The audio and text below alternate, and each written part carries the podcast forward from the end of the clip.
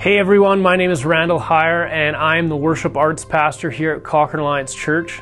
We are so glad that you've come to check out the latest sermon, and we pray that you are encouraged, challenged, and ultimately that you are drawn closer to Jesus. Enjoy. Well, it's really exciting to be with everyone here at Cochrane Alliance. This is like coming home uh, for Mark and I. Um, we were a part of this church uh, for about three years before we went overseas, and uh, it's, it's wonderful to see familiar faces and new faces and to um, continue to partner with you.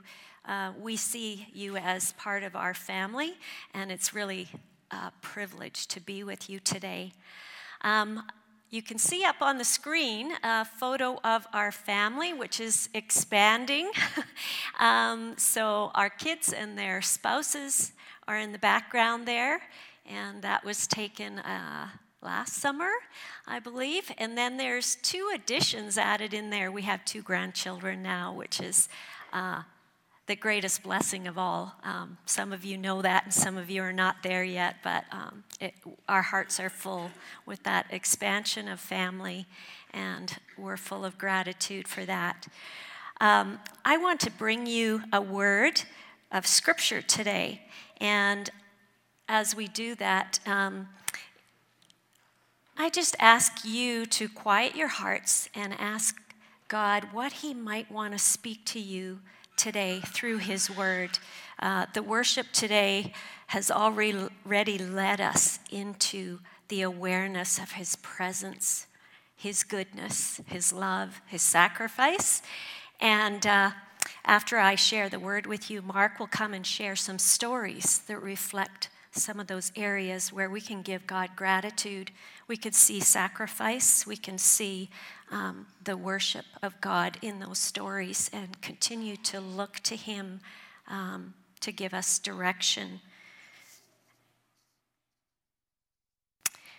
So let's read from uh, John chapter 12. Six days before the Passover, Jesus therefore came to Bethany where Lazarus was whom Jesus has raised from the dead. So they gave a dinner for him there. Martha served, and Lazarus was one of those reclining with him at the table. Mary, therefore, took a pound of expensive ointment made from pure nard and anointed the feet of Jesus and wiped his feet with her hair. The house was filled with the fragrance of the perfume. But Judas Iscariot, one of his disciples, he who was about to betray him, said, Why was this anointment not sold for 300 denarii and given to the poor? He said this not because he cared about the poor, but because he was a thief, and having charge of the money bag, he used to help himself to what was put into it. Jesus said, Leave her alone so that she may keep it for the day of my burial. For the poor you always have with you, but you do not always have me. When the large crowd of the Jews learned that Jesus was there, they came, not only on account of him, but also to see Lazarus, whom he had raised from the dead. So the chief priests made plans to put Lazarus to death as well because on account of him, many of the Jews were going away and believing in Jesus. As we look at this scripture, I just want to invite you to consider the scene. Um, there's some history leading up to this event, and there's also the anticipation. So it's six days before Passover, and Christ knows that he has um, the crucifixion ahead of him, that he's about to completely lay down his life to bring life abundant, total sacrifice and forgiveness for our sins. And uh, the disciples were there, Lazarus was there. Lazarus, whom Jesus had already raised from the dead, as a prophecy to his resurrection to come and the resurrection that he's promised to us. Martha was there, and I love that it says in this passage uh, Martha was there serving. Previously, Jesus had scolded Martha about her busyness and her anxiety about getting so much time, so much done. But in this passage, it seems like she just settled into that gift of serving that Jesus has given her. Lazarus is there reclining with Jesus. Um, I imagine with a heart full of praise and worship and acknowledgement of the great gift he'd received. All of these people had spent time with Jesus and been impacted by him in one way or another. Mary was there. Mary had practiced sitting at the feet of Jesus, and I wonder if she knew what was coming or if she just simply responded out of that heart of worship and gratitude to Jesus. And she poured out an expensive gift as she poured out that expensive gift, she was expressing worship and gratitude. There was also the sense of prophecy, whether she understood it or not, that this was the anticipation of preparation for Jesus' burial. She was generous, a generosity of spirit.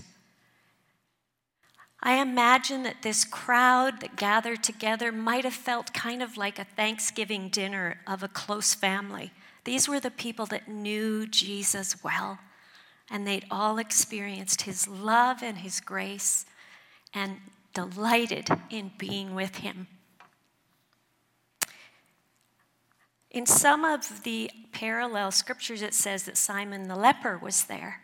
He'd also been touched by Jesus. So there's all these individuals' experiences, and yet the crowd, and also there were others who were in opposition to Christ. We see that with Judas being there. We also see that in those who were around plotting to take Lazarus' death and also to arrest Jesus. So, my challenge to us today is what is our response to Jesus?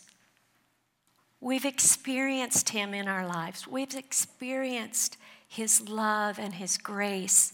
And to simply reach out and in faith respond in gratitude, in worship, sacrifice. Mary made a sacrifice. She also worshiped and she expressed gratitude. She was generous. What is God calling us to do right now in our lives as we consider his death and his resurrection in this season, especially? Sometimes we practice Lent, giving up something, and maybe there is something that God is asking you to lay down. But maybe He's just calling you to be generous what does it mean in this season to be generous? And I know that Cochrane Alliance is a generous and missional church. You're missional here in your hometown and also further beyond that. So, what is Christ calling you to now as your act of worship? Later in uh, chapter 12, um, a scribe asks Jesus what the greatest commandments are. And um, he says to love the Lord your God with all your heart, with all your mind, with all your soul, all your strength, and to love your neighbor as yourself. And the scribe's response is, Yes, that's right. And then he also says, Doing these things is much more than all whole burnt offerings and sacrifices. So when you love God with all your heart and you love your neighbor as yourself, you are doing so much more than just sacrifice. And Jesus is the ultimate sacrifice. Jesus, we thank you for your word. We thank you that you've invited us into your kingdom. And we are, glad, we are grateful. We give you our praise and our worship today, and we ask that you would help us to do this in increasing measure, really understanding all that you have done for us and the hope that we have for the resurrection to come. In Christ's name, amen. Amen. I'm snuck in behind you. It really is exciting to be here. Kind of driving in this morning, it's like, man, we get to be in Cochrane again. It really is so exciting. And, uh, it's because I think being old now, and Mike referenced just how old we are, having been back here in 89 and met Brent coming in this morning, and it's like, yeah, I wasn't born when you uh, joined Cochrane Alliance here. Okay. Oh, yes, old. But one of the benefits of being old is to see God's faithfulness and to have watched God's faithfulness to you as a local body of believers here in Cochrane and the things that He has called you to and watching you be faithful to those things locally, whether it's the Cochrane, uh, the uh, Price, Pregnancy Crisis Center, or other things, or it's us, or it's the Zoobs who are out, or others who you have sent out from here, and you've been faithful in that. So I wanted to share a few things, and uh, starting a little later than I thought, so I got, uh, you know, you brought a snack so that you can just kind of listen through lunch here. No, I will uh, try and end us in time here. Quick slide on there just to remind you where we are. We're in Asia that circle there, there's about 55% of the world's population lives in there, and that's the, uh, our focus. The other thing I want to do is situate you in the world in relation to the Alliance. We are a local body of believers here at Cochrane Alliance. We're part of a larger denomination called the Alliance Canada or the Christian Missionary Alliance, which is a part of a global movement that follows God called and we call ourselves collectively the Alliance World Fellowship. And recently I was at a set of meetings that brought leaders from around the world in Ecuador back in October. And they showed a slide that showed all the different countries in the world that the Alliance Churches is sending from. So, as you consider your faithfulness here and where you fit, I wanted to show this just to remind you hey, we're part of what God is doing around the world. And it's not up to us, it's up to God. And God is moving people from everywhere to everywhere. So let's just watch this one together. So, from everywhere to everywhere. This is not our work. It's not just the work of Cochrane Alliance, but really it's God's work. And He's inviting us from all over the world to be a part of it. And as we sang earlier, I've decided to follow Jesus. It's why we go, because lots of people don't even know that's an option. They've never heard of Jesus. And so we don't go to kind of change the culture of them. We don't go to try and change the way they do things on a day to day basis. Uh, we go to have an impact for the gospel. And sometimes that means doing projects that help their day to day lives and other time, and, and in the midst of that, get, being able to share who Jesus is and give them a chance to follow. Well, one of the things that Alliance World Fellowship did was uh, to get involved in responding globally to the COVID crisis. And here in Canada, it feels like, you know, maybe we're leaning out of that a little bit and we're calling it an endemic in places rather than a pandemic. Uh, but it's been really difficult for the church globally to do that. And so our relief and development team was already meeting, but talking more theoretically about what could be done, moved into action. Started sending out uh, and partnering with churches to do hand sanitizers, food projects, uh, PPE equipment, uh, and, and, the like. And across the world, uh, particularly South America, Africa, and some places in Asia, the response was really dramatic. And here's the picture of a family, and I won't uh, read her story because I want to get to a few other things as well. But the basics of her story is that she didn't know Jesus at all, came in touch with the church, was looking for work because she had been let go because of COVID, didn't have the opportunity. She was thinking of suicide. Church reached out, gave her some part time work, gave her enough, not part time work, gave her some help with her rent, gave her uh, some food, made it through that difficult time, and she's decided to follow Jesus along with her two young kids there. And that's just one story in the midst of many of how we've been involved uh, to give some relief uh, in the midst of COVID and also be able to share Jesus. Let me take you to Malaysia and tell you a few stories from here because you're pretty connected to the Malaysian story. You've had Bob and Karen serve here part time as pastors. You're familiar with some of the other team that's there, Paul and Chantel McIver, I believe. We've just got a new intern there. Her name is Kat. And uh, Bob and Karen went and they were part of Penang International Church. quite a transient church being international. It's been fairly difficult in COVID years, less people are there now. Uh, but Bob and Karen have felt a call to let that ministry, uh, to move away from that ministry stay there focused in Penang and lead our Rohingya focused team.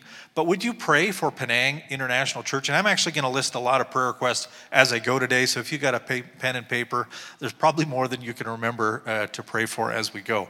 But pray for whoever God has next. We've actually got a meeting this week with someone who might be interested in stepping into that role. Would you pray that God would guide that family and us as we discern what would be right next for Penang International Church. But as Penang International Church went there, you know that Bob's uh, helped to start the Nations Learning Center, reaching out to the Rohingya who are coming from uh, Myanmar through Bangladesh or other countries, ending up as undocumented migrants in Malaysia, in Penang in particular, where they are, and reaching out in different ways uh, to help them. And so I want to tell you a few things that's going on in relation to that community. And the first one I actually want to read from one of our workers that she wrote in the midst of the COVID crisis, but there's things that are coming out of this work. So I just want to share this story that uh, Chantel wrote up for us.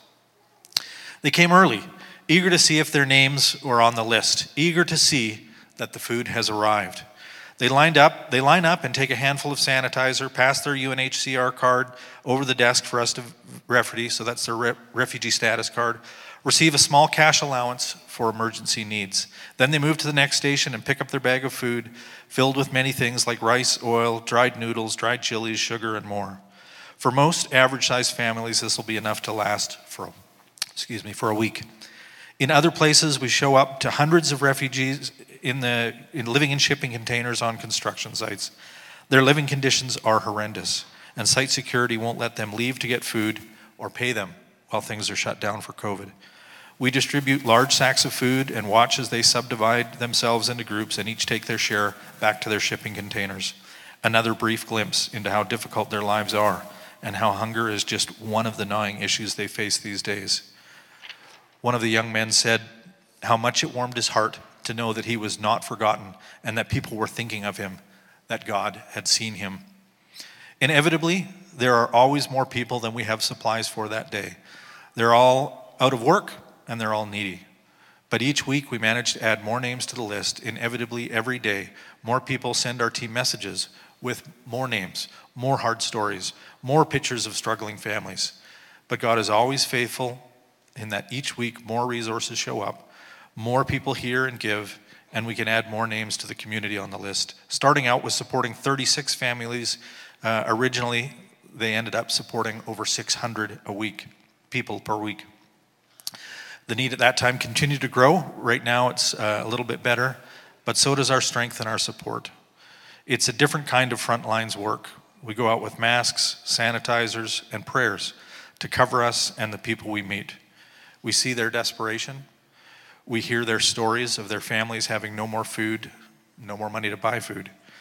As we reflect and pray, we recognize that we do not want to live with fear while others suffer nor do we want to live governed by the need for self protection.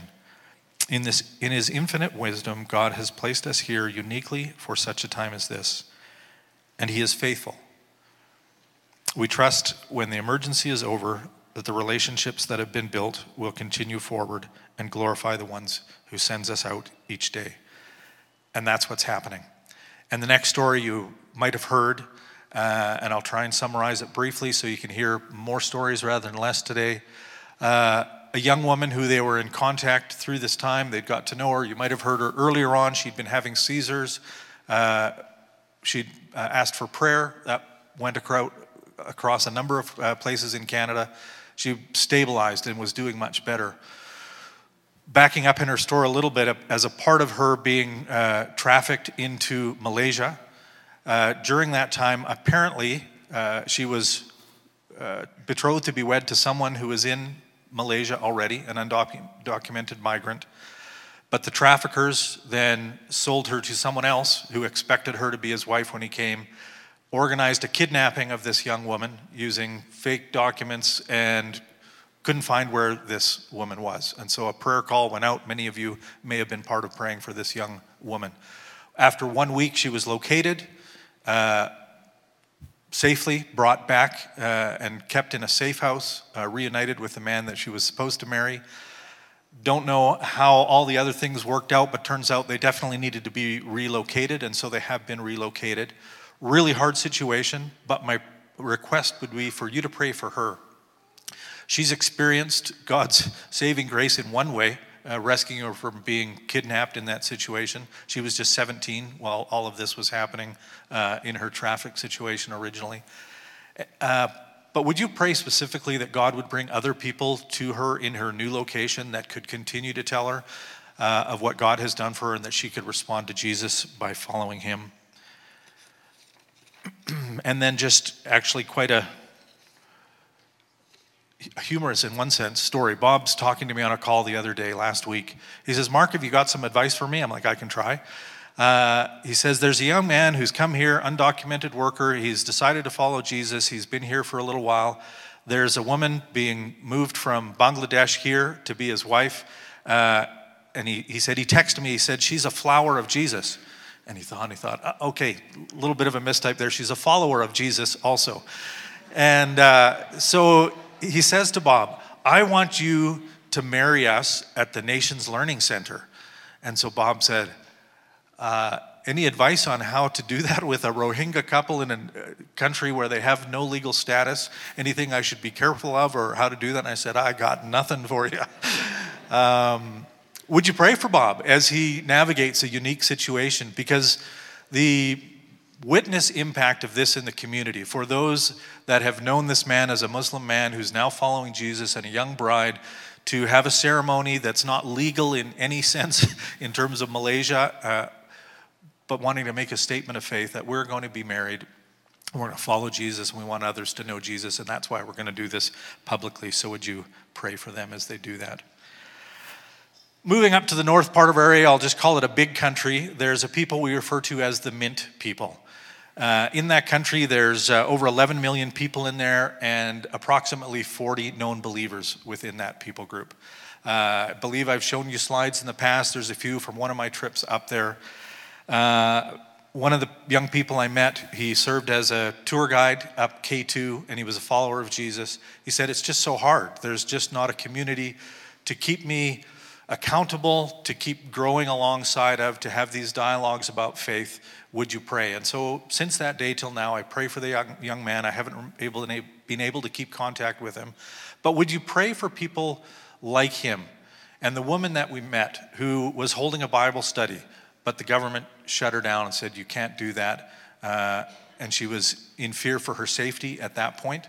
Um, would you pray for people like that who are trying to reach out? We've had a team on the ground for many years.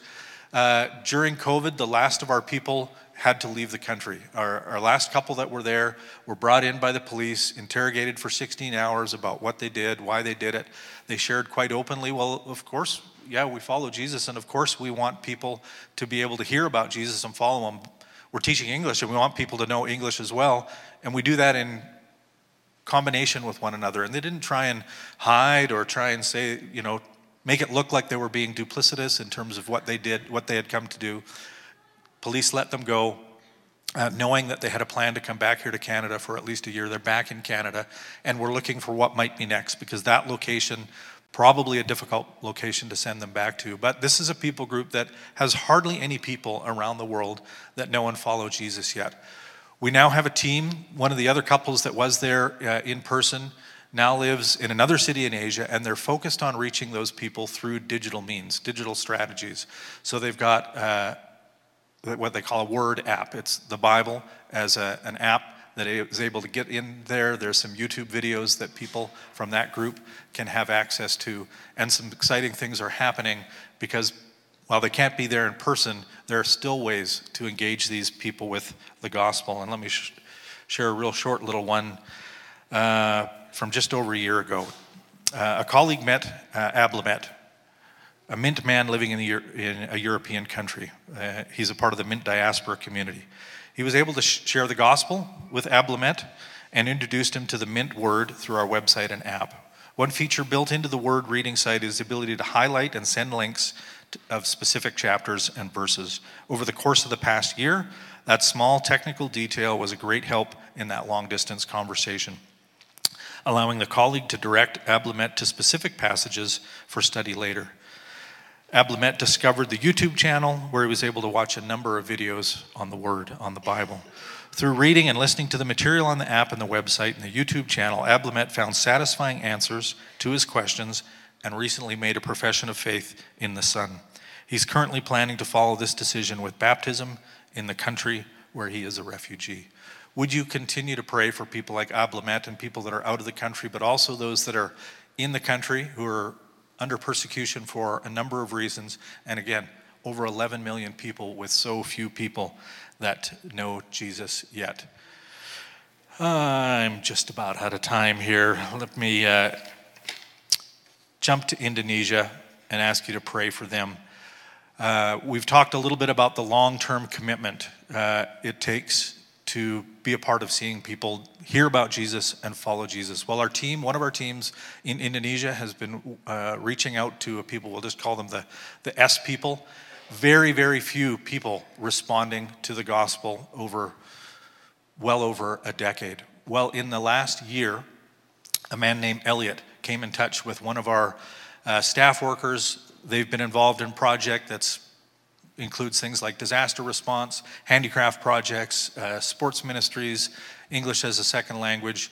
Uh, through conversation, met and started to follow Jesus. Well, he was pretty excited about this. So I don't know if you remember that shampoo commercial, and she told two friends, and so on and so on and so on. Well, it's kind of that kind of story. And he told a man who is a religious leader in his community who decided to follow Jesus and be, be baptized. And then this relig- religious leader says, Man, this is exciting. Our team started to get worried. It's like, oh, we're going to receive some persecution from the government pretty quick here with this starting to happen. He goes a couple of hours to the town that he grew up in.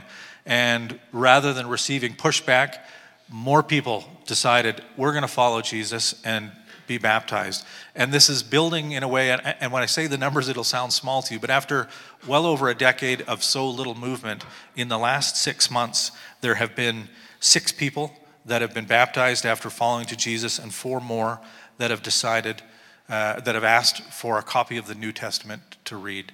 So, would you pray for that community, in, in that number of communities, but that S people group in Indonesia, that uh, they would hear about who Jesus is and it, he would make sense and they would decide to follow Jesus in their context and tell other people about that. So, what's next? We got over 55% of the population in Asia, but there's a lot of other people around the world, and the Alliance is definitely not the be all and the end all. And we've got other people that we partner with doing that locally. But here we are, an Alliance church, and what's our part in that? What's your part in that? We need people to continue to be involved for the long haul. Will you keep praying as you've been praying for decades? Will you keep giving, please, as you've been doing for decades? But can I also challenge you uh, this morning? Will you consider going? God called me to serve overseas at about 15 years old. Uh, he confirmed where and doing what while I was here in Cochrane, and we got commissioned in a spot probably in the old congregation that was just over there. But maybe you're a teenager and you're thinking about what career path I want to go. Would you ask what God might have to say about that career path and how you might use that career path uh, to reach people here and potentially internationally? Maybe you're near in retirement and you're going, okay, that time's done in God. While it's unusual, We've sent people over 60 years old to difficult places where they have managed to have significant impact for the gospel. So rather than maybe what you were planning, would you ask God how He would have you engage in those retirement years? Because there could well be a place for you to do that internationally. Maybe you're even younger, maybe you're somewhere in the middle, but would you think about how God might have you engage? Uh, Maybe it's to take some digital skills that you already have and engage in ways to reach these people in places where we can't go. That story I told you about the man in Europe who came to faith, one of the people involved in that digitally lived in Calgary, uh, had a digitally oriented job right here in Cochrane, now serves in Asia doing this. Maybe there's another one of you in here and God is calling you to that. Maybe you can take what you already do. You're an engineer, you're a teacher, you're a doctor, and take that and serve internationally and be a part of one of our teams making Jesus known in those places. Maybe it's relief, development, getting communities of faith started. Uh, we are in this together. And, you know, there's a scripture, maybe if we go to the very last slide there, Galatians 6 9. This is what I want to encourage you with this morning. Uh, let's not get tired of doing what is good. And at the kind of tail end of COVID, we can feel pretty tired. At just the right time, we are going to reap a harvest of blessing if we don't give up. So don't give up. Keep at it with us. Thank you once again for your partnership in the gospel. We so appreciate you. Amen.